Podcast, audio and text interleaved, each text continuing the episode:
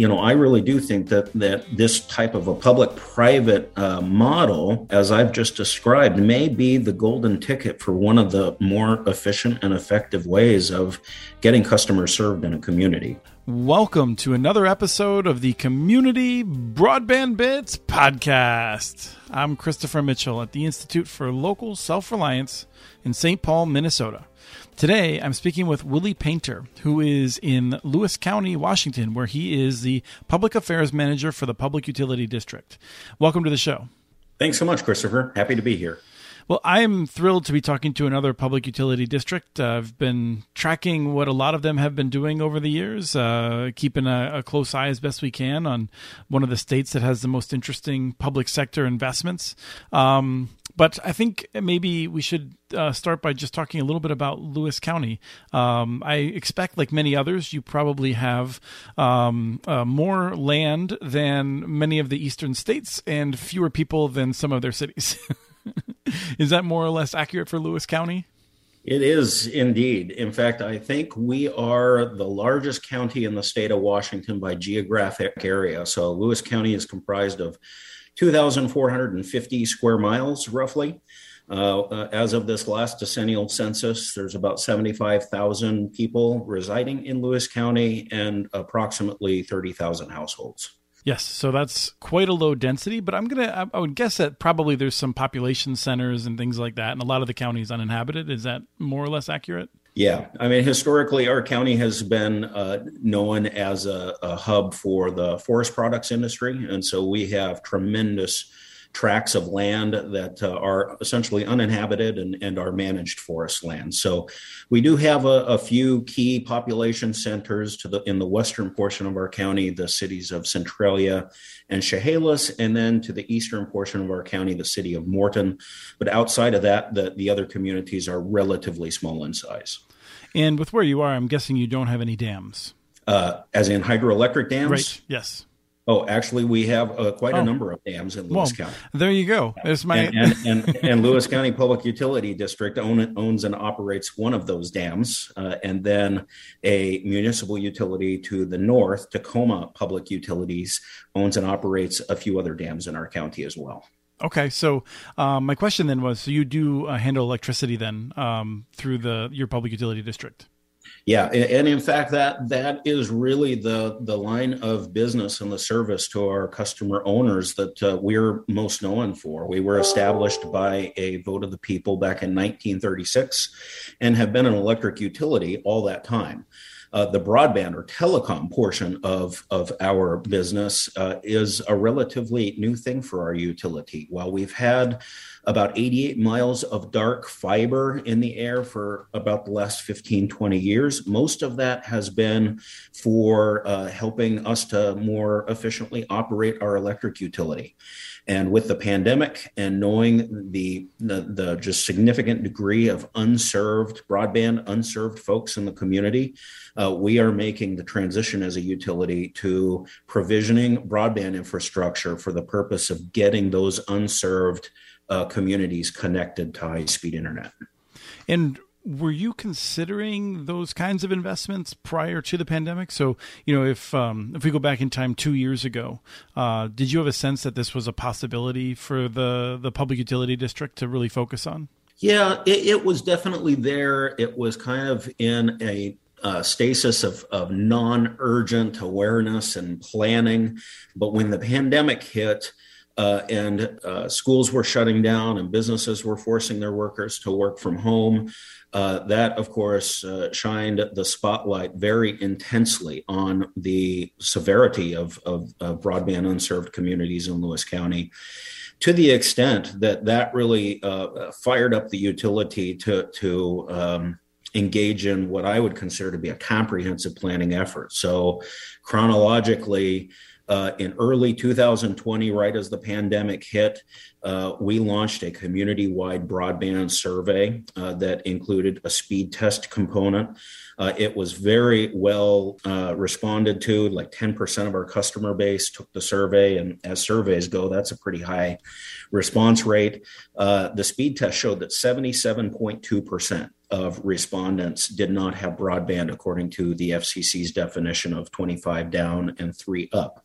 Uh, furthermore, uh, an astonishing ninety-seven percent of respondents said that internet access, they believed, is an essential utility, which I think, had they been asked that question uh, well prior to the pandemic, that number probably would have been quite a bit lower. But the pandemic really, uh, I think, was a moment of realization for folks that, wow, uh, having access to internet is really a twenty-first century critical quality of life utility that we need to uh, carry on with our lives. Uh, so following that survey, uh, that really established where the need was, uh, which was virtually everywhere uh, throughout the county.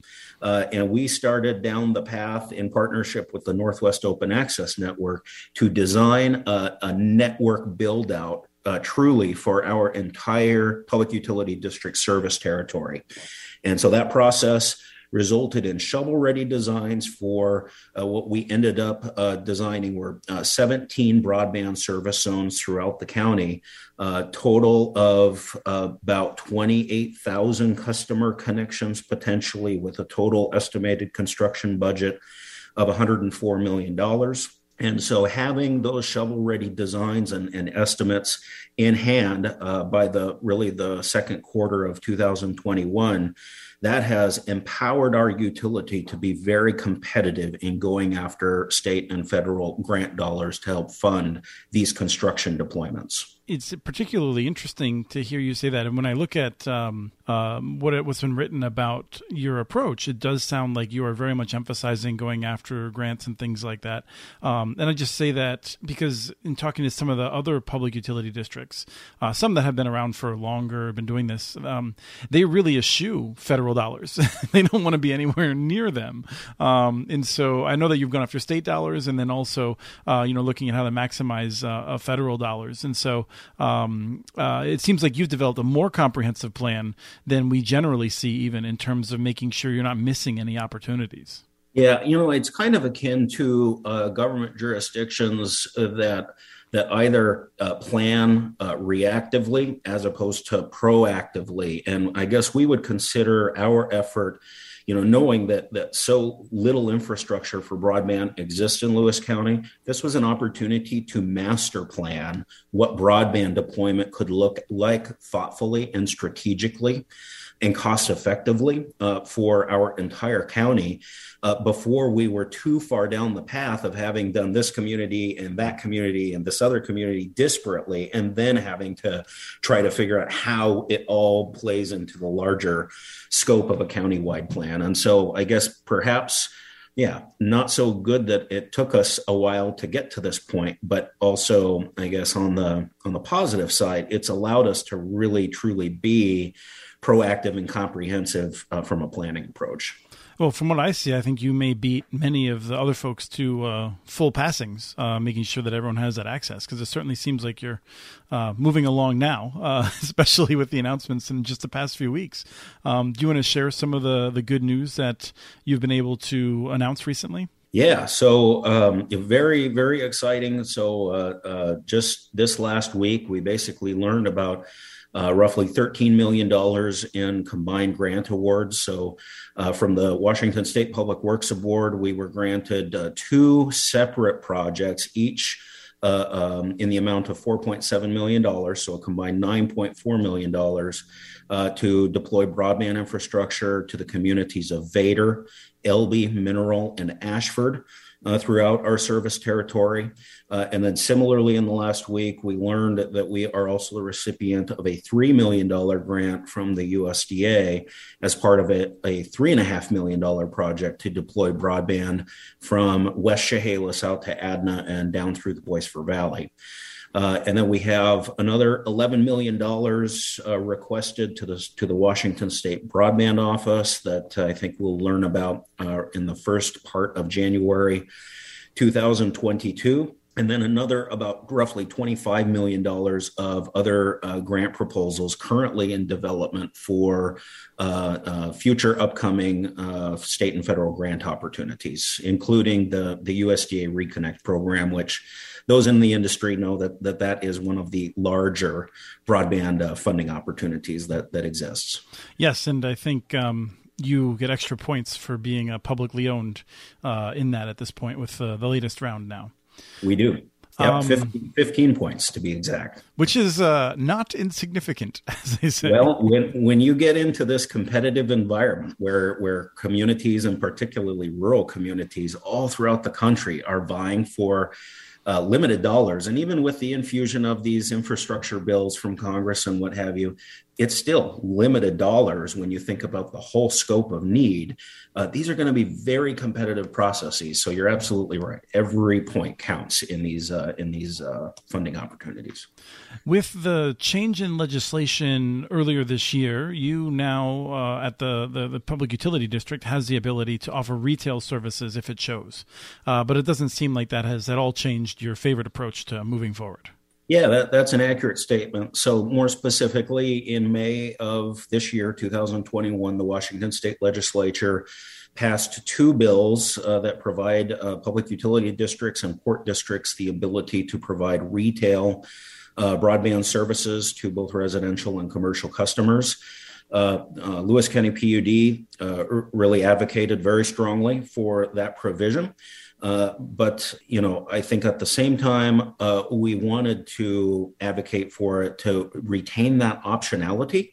But the practical path forward and the way that we've planned this network build out is actually uh, through a public-private partnership where we will, uh, through our shovel-ready plans, secure state and federal grant dollars, build the underlying infrastructure, so the middle, last mile, the fiber to the premises, as it were, and then through a partnership with private I S Ps, they will actually be the ones that work directly to get the customer hooked up for our service. And so we think that leveraging the past experience and the skill set and the expertise that those I S Ps have makes a lot of sense for how we're able to really effectively serve customers uh, and, and also make sure that the P U D keeps the expertise in the arena that we have it, and that's in infrastructure, owning, maintaining, operating the, the infrastructure. Now, I'm curious whether you've um, had to walk a tightrope. Uh, I know that there's sometimes a, a little bit of a, a tense um, discussion with existing I S Ps with whom um, you need to operate on your network, and you really want to see them serve, th- really thrive as local companies. Uh, at the same time, sometimes they would prefer that they get grant dollars themselves. So uh, has that been a challenge, or have you been able to pretty much um, you know, stay friendly with everyone? You know, I wouldn't necessarily call it a challenge, but I think that that is just a reality in the industry right now. And that's not just for us locally, but I think that's getting experienced throughout the state, region, and perhaps even across the country. Um, as public agencies uh, have uh, perhaps greater ability than they've had before to participate actively in these types of broadband infrastructure deployments, Uh, I think um, the private industry has perhaps at times felt threatened about this, uh, not knowing, you know, what the future exactly looks like, right? The, the greatest of all fears is the fear of the unknown, they often say. And so I think that that, that has um, a number of industry players Uh, on edge about exactly how this needs to manifest and how it's going to look like throughout this this transition process. But here in Lewis County, I, I'm really happy to to report that uh, you know we've uh, we established a Lewis County Broadband Action Team. We have private internet service providers uh, as members of our Broadband Action Team, as well as government uh, entities like the P U D and county government. Uh, and so uh, it's been a very, I think, productive conversation about what public-private partnership can look like, so that we can make sure that we're, you know, supporting private industry and keep uh, keep those jobs uh, in the private sector, but also make sure that that uh, the infrastructure that gets built out largely with taxpayer dollars stays, I think, controlled in a public arena. And so by these taxpayers going to the public utility district, which is a local governmental entity, uh, the infrastructure stays publicly owned And uh, I guess additionally, in the form that we're putting it out there, it's also going to be open access so that multiple private I S Ps are able to operate off of that infrastructure, which gives customers more choice, more pricing competition, perhaps uh, better quality of customer service as a result of, of healthy competition on an open access network. And while it may be too early for, for me to um, uh, say at this point, you know, I really do think that, that this type of a public-private uh, model, uh, as I've just described, may be the golden ticket for one of the more efficient and effective ways of getting customers served in a community. You know, yet to be fully realized and and uh, understood, but uh, you know, we're we're very hopeful, and and our partnerships with uh, the private industry are positive. And you are um, already building, right? This is uh, not hypothetical. Um, you mentioned already that you had a whole bunch of, of fiber likely connecting uh, your substations, the dam, um, those sorts of things. But um, have you been able to connect our last mile users and residents at this point? Yeah, so uh, part of the uh, initial eighty-eight miles that we already have uh, deployed, we already have uh, one I S P who has been providing end-use uh, customer service through leased-out strands of fiber uh, on some of that infrastructure. And then with all of the, the network, the shovel-ready network designs that I spoke about that we kind of just completed in two thousand twenty-one, Uh, we haven't quite gotten shovels in the ground or, or fiber hung along power poles quite yet, uh, just because we've been waiting to secure those state and federal grants. And now that we have award letters in our hand, that has started the clock to basically a roughly eighteen to twenty-four month build timeline. And so what we've begun sharing with the affected customers is that service activation can occur approximately two years from now, which I know for a lot of folks still seems like a long ways out, but that's the nature of infrastructure.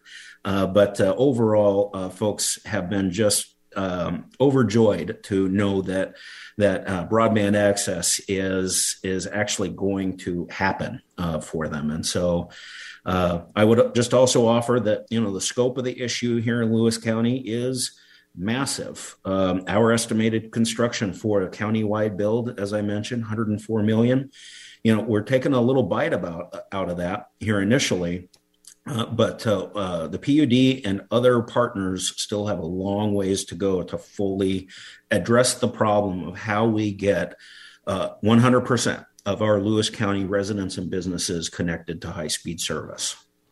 A question that probably very few of those twenty-eight, twenty-nine thousand households have, but people that I associate with always do is, uh, have you gone with, a, with an active Ethernet kind of solution, or are you a passive optical network, um, what you're building out? Yeah, we're we're doing the latter. It's a PON network. Is that is that more uncommon, or is that is it growing in com in, in terms of NOAAnet designing? Do you have a sense? Um, because I feel like the early NOAAnet members were almost all Ethernet people, and and I'm just sort of curious if there's like a switch in um, in terms of how people are thinking about it, or any any insight into that. Yeah, unfortunately, no insight for me. Um, you know, I I. Uh, As public affairs manager for the utility, I, I often find myself in the position of helping to get the money. But in terms of the, some of the technical components of what the design is, uh, I leave I leave that to the engineers. And so a, a great question for them, but yeah. I wasn't sure if I was going to have a question you couldn't answer, because you've been rolling right through everything without without even taking a, a hard breath. Um, one of the things that I, I thought I saw was um, you're using some rescue plan dollars as well. Uh, is that right? Technically, no, not yet. We have made a request to uh, our local uh, county government, uh, which received uh, ARPA, American Rescue Plan Act dollars as part of the allocation or distribution out to all counties throughout the country. And, and as you're probably aware, there's a carve out in some of those ARPA allocations that can go for water, sewer, and broadband projects. So we have uh, been in conversations with our county about a possible allocation from the ARPA dollars they receive to help support these build outs, and those conversations are still ongoing.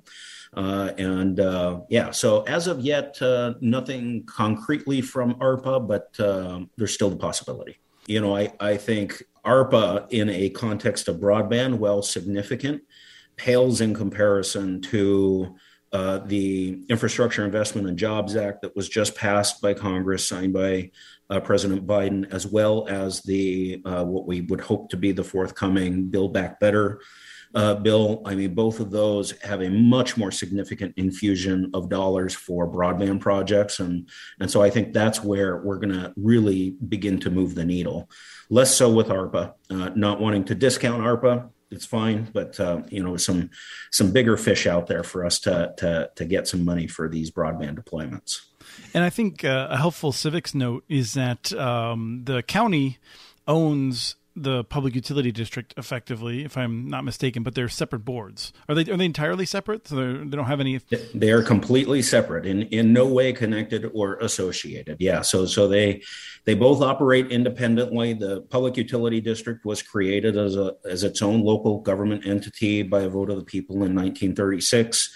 Uh, we have a, a locally elected uh, board of commissioners consisting of three elected commissioners, and then the county separately has their own uh, elected board of commissioners, also comprised of three three uh, elected officials. Oh, that's good to know. I, I had just uh, naively assumed that many municipal public power systems in other places are have a board that actually answers to the city council board, but in this case, that's not the arrangement.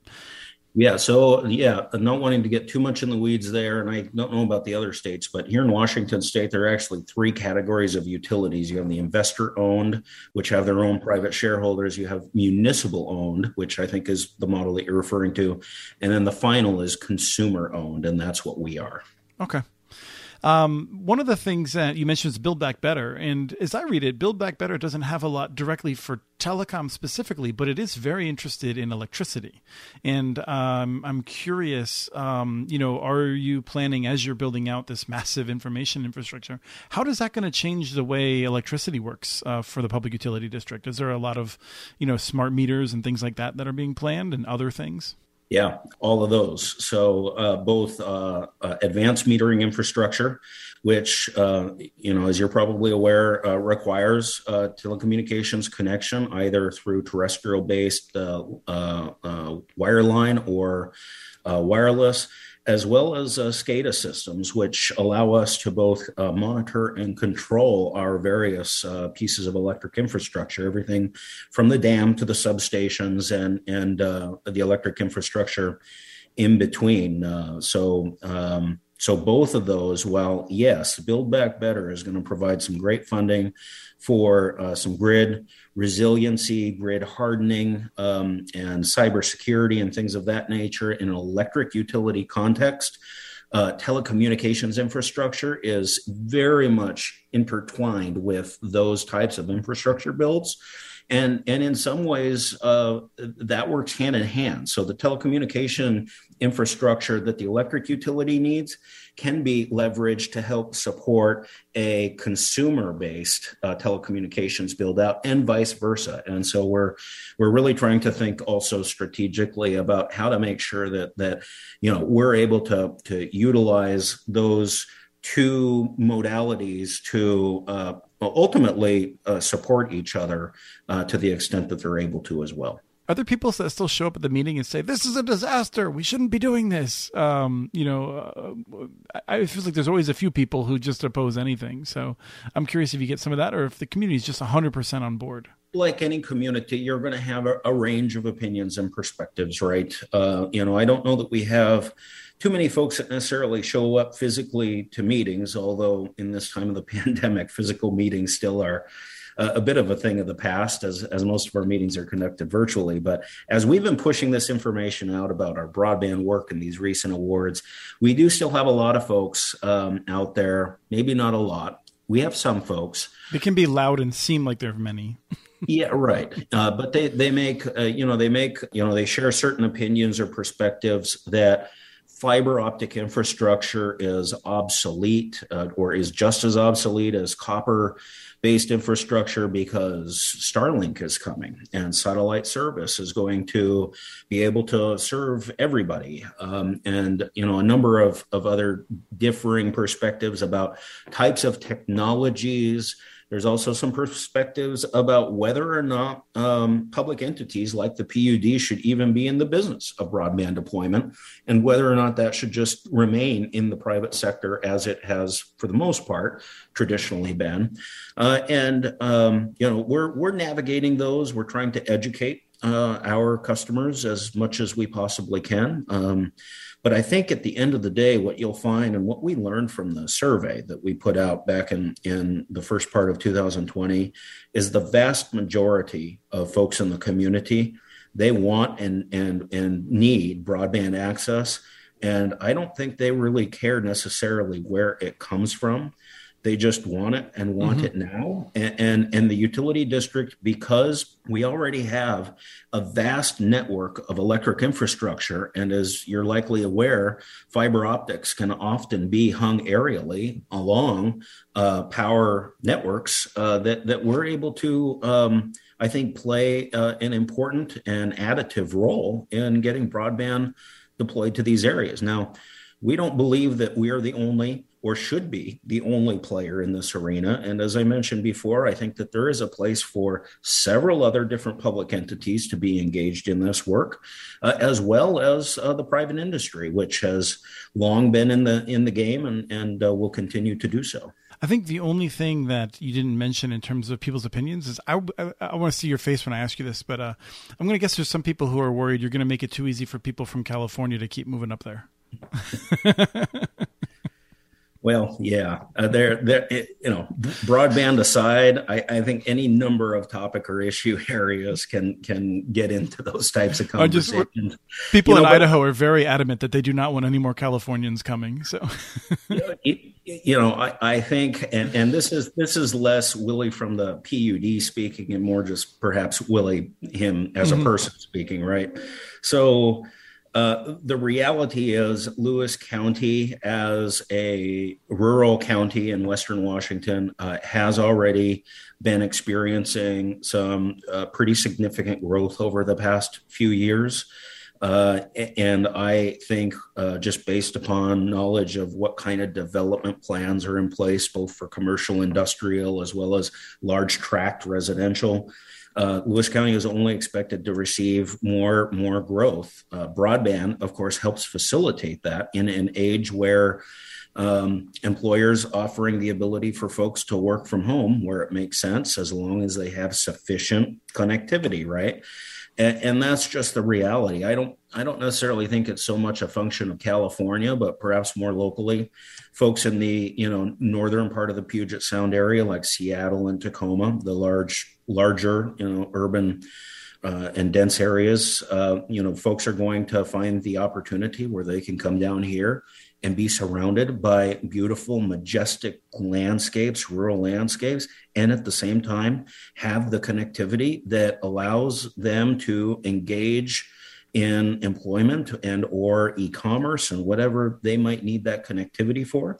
Uh, and similarly from the South, uh, Portland, Oregon is also kind of a, a metropolis area where I think we're going to find uh, some movement as well. And, and quite frankly, already are experiencing some of that. Well, yes. I mean, you're going to have better access than one finds um, generally in those cities and suburbs. Um, in some cases, they do have FiOS um, from the old service that Verizon had laid out, but uh, now is operated by um, uh, Frontier. Or now, sorry, I'm, I'm so old at this point, like I just forget all the different transitions. There's some company with a new name that's changed it three times in the past six years that is operating that fiber. At any rate, the point is, is that people sometimes assume the cities have it good. In many cases, you're going to have better connectivity than a lot of major urban areas. Um, Willie, I really appreciate your time today. I appreciate you uh, taking some of these curveballs in good stride. Uh, it's not often, I'm sure, you're talking about broadband and suddenly someone asks you to make fun of California. So uh, I appreciate that. Appreciate the opportunity to share, you know, the Lewis County P U D and Lewis County story about broadband. And And uh, I just encourage you to check back in with uh, us and others here in the county, because I foresee some really great things happening uh, in the broadband arena for the folks who call this place home. Yes, it's exciting that you're able to, you'll get some, you'll have some experience actually turning on people around the time that those I I J A dollars are probably hitting your bank accounts as well. So we'll look forward yeah. to checking back in with you. All right. Thanks so much, Christopher. Appreciate it. We have transcripts for this and other podcasts available at muni networks dot org slash broadbandbits. Email us at podcast at muninetworks.org with your ideas for the show. Follow Chris on Twitter. His handle is at CommunityNets. Follow muninetworks dot org stories on Twitter. The handle's at muninetworks. Subscribe to this and other podcasts from I L S R, including Building Local Power, Local Energy Rules, and the Composting for Community podcast. You can access them anywhere you get your podcasts. You can catch the latest important research from all of our initiatives if you subscribe to our monthly newsletter at I L S R dot org. While you're there, please take a moment to donate. Your support in any amount keeps us going. Thank you to Arnie Hughesby for the song Warm Duck Shuffle, licensed through Creative Commons. This was the Community Broadband Bits Podcast. Thanks for listening.